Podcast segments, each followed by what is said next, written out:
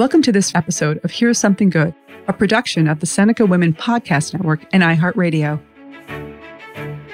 Each day, we aspire to bring you the good news, the silver lining, the glass half full, because there is good happening in the world, everywhere, every day.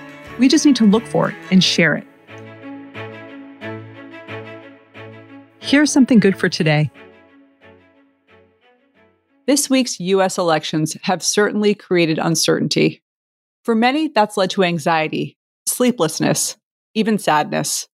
But there are ways to pull ourselves out of a negative thought spiral that uncertainty sometimes causes. And the elections aren't the only uncertainty we're facing right now. Of course, there are the unknowns about COVID. There's uncertainty about the economy.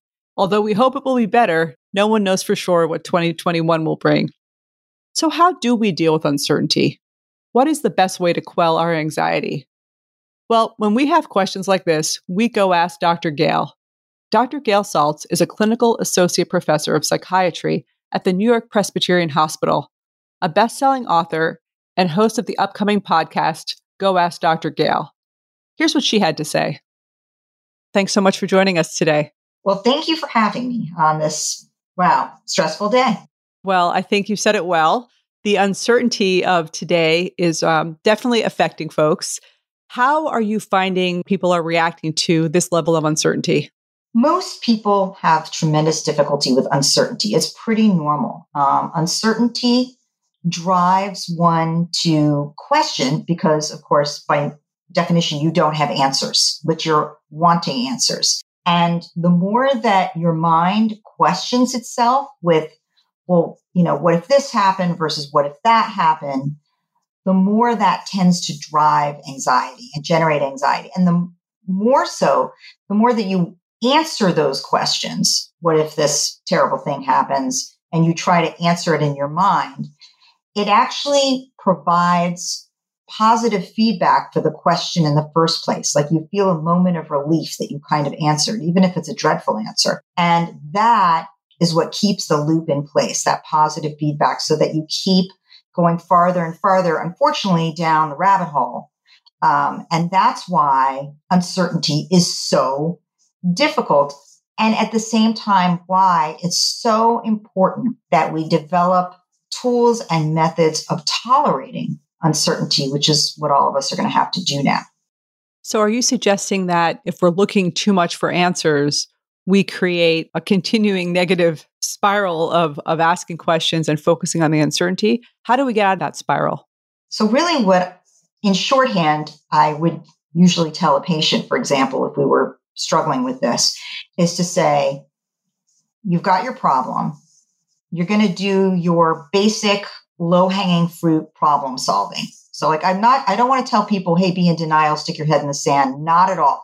Acknowledge the problem, do some problem solving that's obvious problem solving if there's something can be done. So, for example, pre election, that would have been go vote. Now we're post election um, and there's uncertainty, and you can't really affect that vote, right? So, if you continue to spiral about that and keep asking, what if this and this calamitous thing had happened, and then what if that?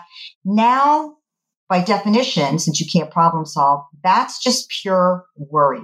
That's pure anxiety. And you basically need to answer it with, that's just my anxiety. That's just my worry.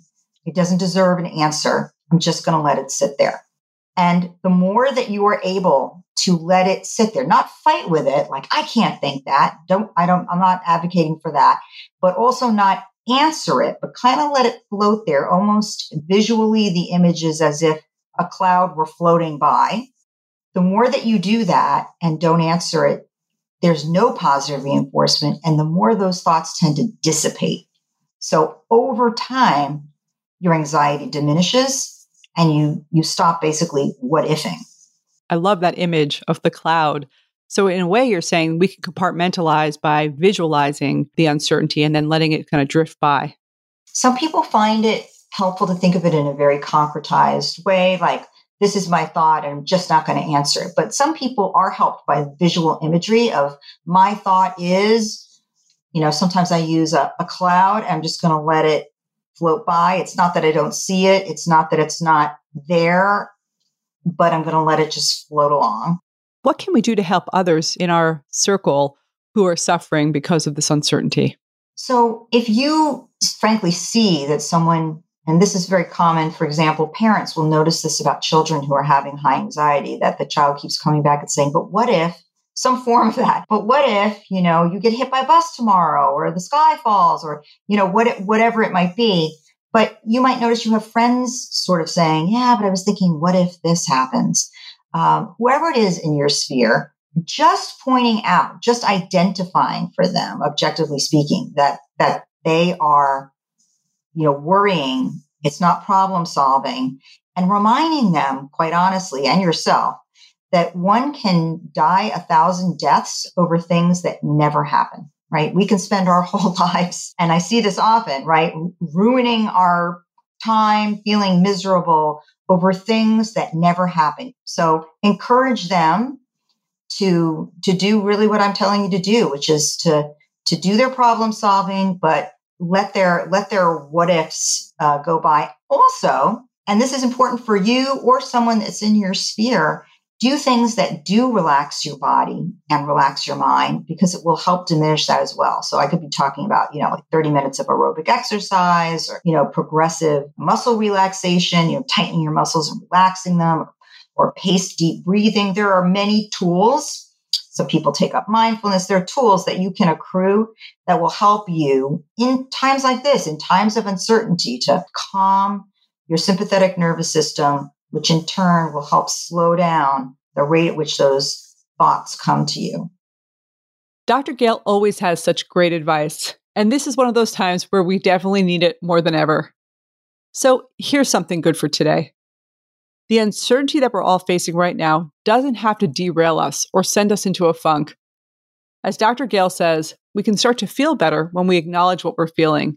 We can say to ourselves, that's just my anxiety talking. We don't have to try to fight it. In some cases, we can just let it be. And I love the imagery she uses.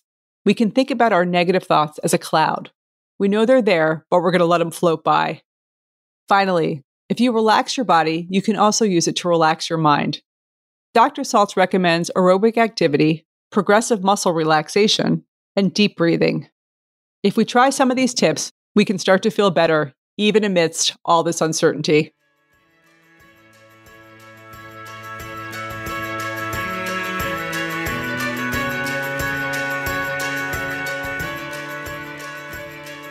Thank you for listening, and please share today's Something Good with others in your life.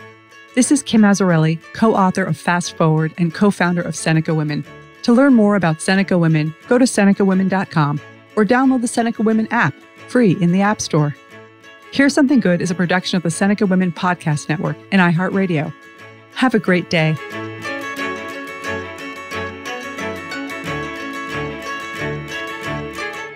For more podcasts from iHeartRadio, check out the iHeartRadio app, Apple Podcasts, or wherever you listen to your favorite shows. At Grand Canyon University, we believe in equal opportunity, and the American dream starts with purpose. Whether your pursuit involves a bachelor's, master's, or doctoral degree, GCU's learning environments are designed for supportive networking and collaboration. With over 330 academic programs, GCU provides a path to help you fulfill your dreams. The pursuit to serve others is yours. Find your purpose at GCU. Private, Christian, affordable. Visit gcu.edu.